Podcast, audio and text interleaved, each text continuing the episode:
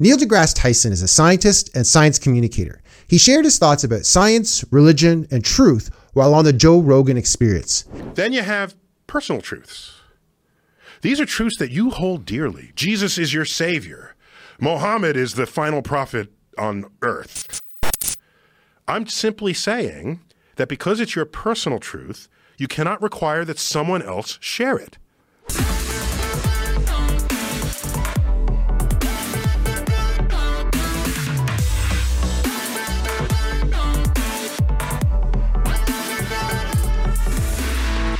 According to Michael Shermer, Christianity is just something that people believe because their friends and family believe it. But the lives of people like Jordan Monge, Anthony Flew, and Nabeel Qureshi tell a different story. God used apologetics to change these people's lives. But there's another reason why apologetics matters. It also helps overcome the insidious lie made by people like Neil deGrasse Tyson, which says that Christian truth claims are merely subjective, personal truths. Giving them the word truth but modifying it to say personal truth. Even though this sounds gracious and generous, it's really disrespectful because it distorts what Christianity is all about. The core Christian claims are simply not of the same type as someone who says that, for example, chocolate is the best flavor of ice cream. I love vanilla ice cream. Okay. Okay, fine. Vanilla. But when it comes to subjective truth, people don't suffer and die for them. However, Jesus was willing to suffer and die a cruel death because of certain objective truths. His disciples were also willing to suffer and die for that. And that's why Tyson's view is such a perversion of what Christianity is all about. But Tyson's view is not just a perversion of Christianity. It's also a perversion of virtually all religions. Virtually all of them make objective claims about reality, not subjective claims. Religion is a very personal thing. It is a deeply personal thing. Yes, but. It's not subjective. Right. As with Christianity, the founders and leaders of the world's religions often experienced some degree of suffering for what they believed. They recognized that what they were claiming to be true contradicted what other religions claimed. And since both religions could not be right, they were willing to suffer for what they were proclaiming. He's a prophet. And he thinks you're wrong. Wait a second. Wait a second. Saying that other religions are wrong, wrong, wrong. Exactly. You got that right. One example of this is the religion of Islam.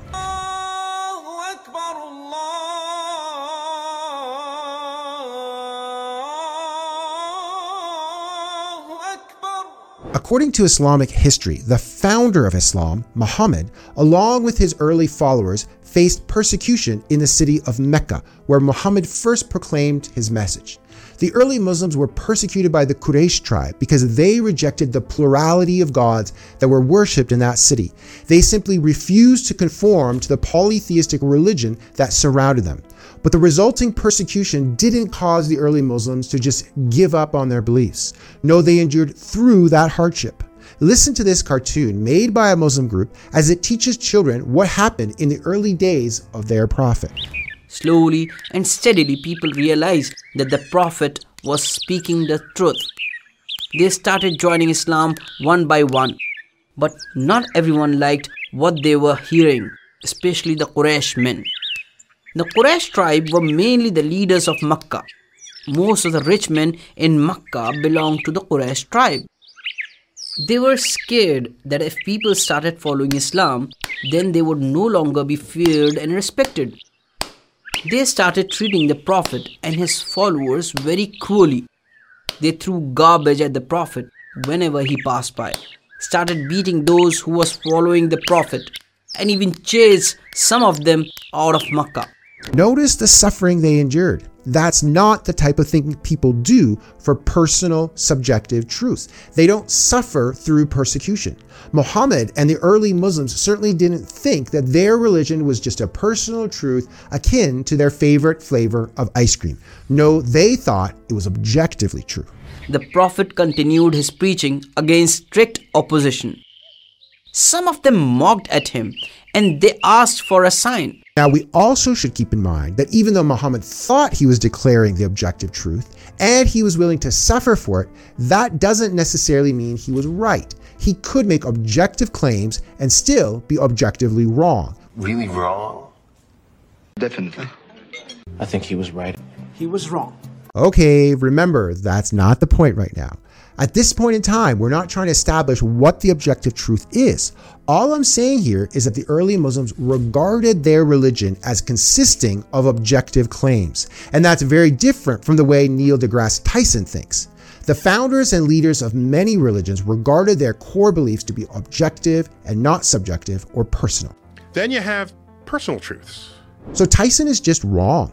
What's true of Islam and Christianity is also true of other religions. They make objective claims about reality. When Tyson doesn't acknowledge that, he's really perverting the world's religions and disrespecting them.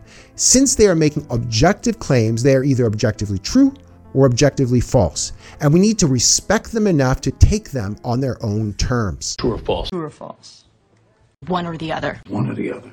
That's just the way it is. Notice that even those religions which claim that all the world's religions are true, they're still making objective claims. For example, many Hindus and Baha'is will say that all the religions, in some sense, are correct. But when they say this, they're not treating this claim as a personal truth that's just true for them. No, they think they're accurately describing all of reality. That means they're making objective claims. They could be right about this or they could be wrong, but they are still making an objective claim about reality. That's reality. That's the way it is. For everyone. Here's something else to note about the religions of the world. The devout adherents of each religion are not happy when someone leaves their religion and converts. In some religions, such as Islam, they get so upset that sometimes they will kill or at least threaten to kill people who leave.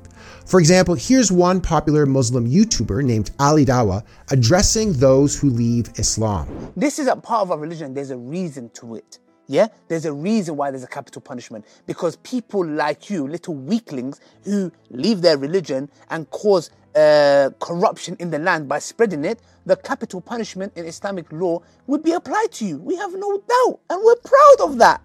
Yeah, capital punish will be applied in an Islamic state. So, why such hostility? Why kill or threaten to kill people who leave?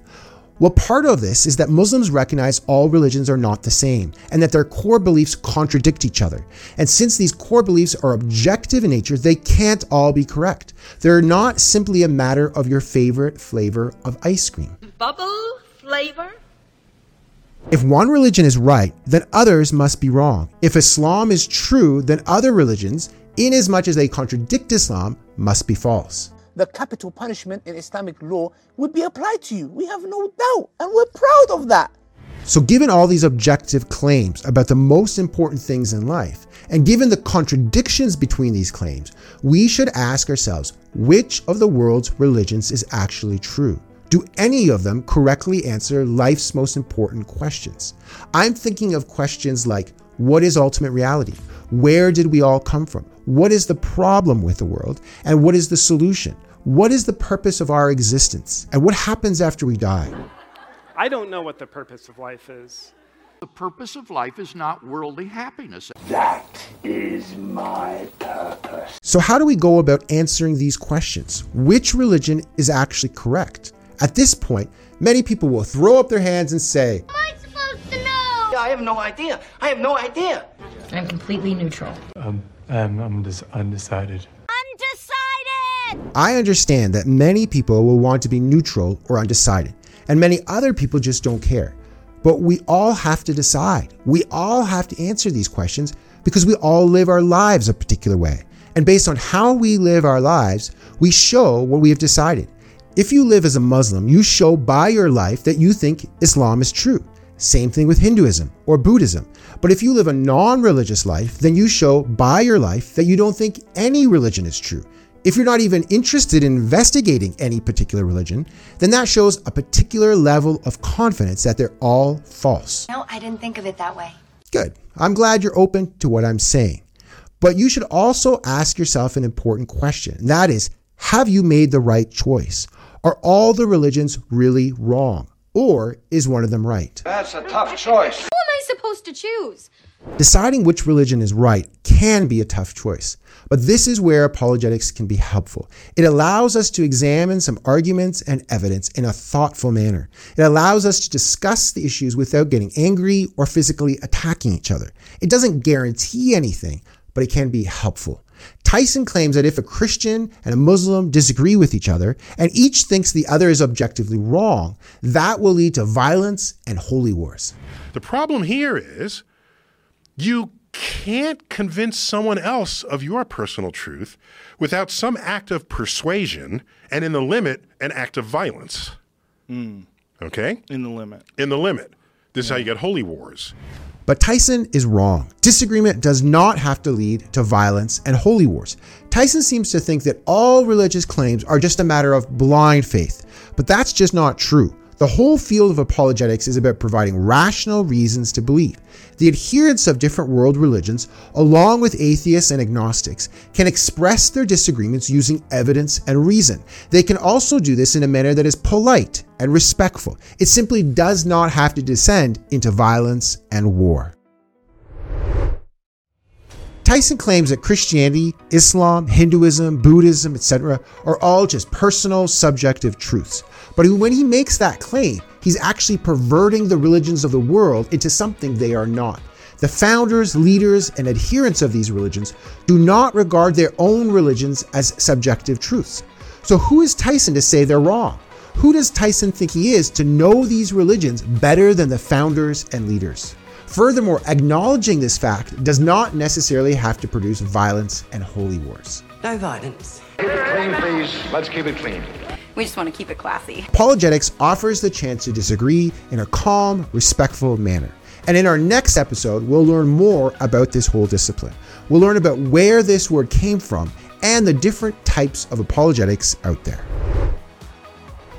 You're listening to Lit by Worldview Summit with Peter Kupas.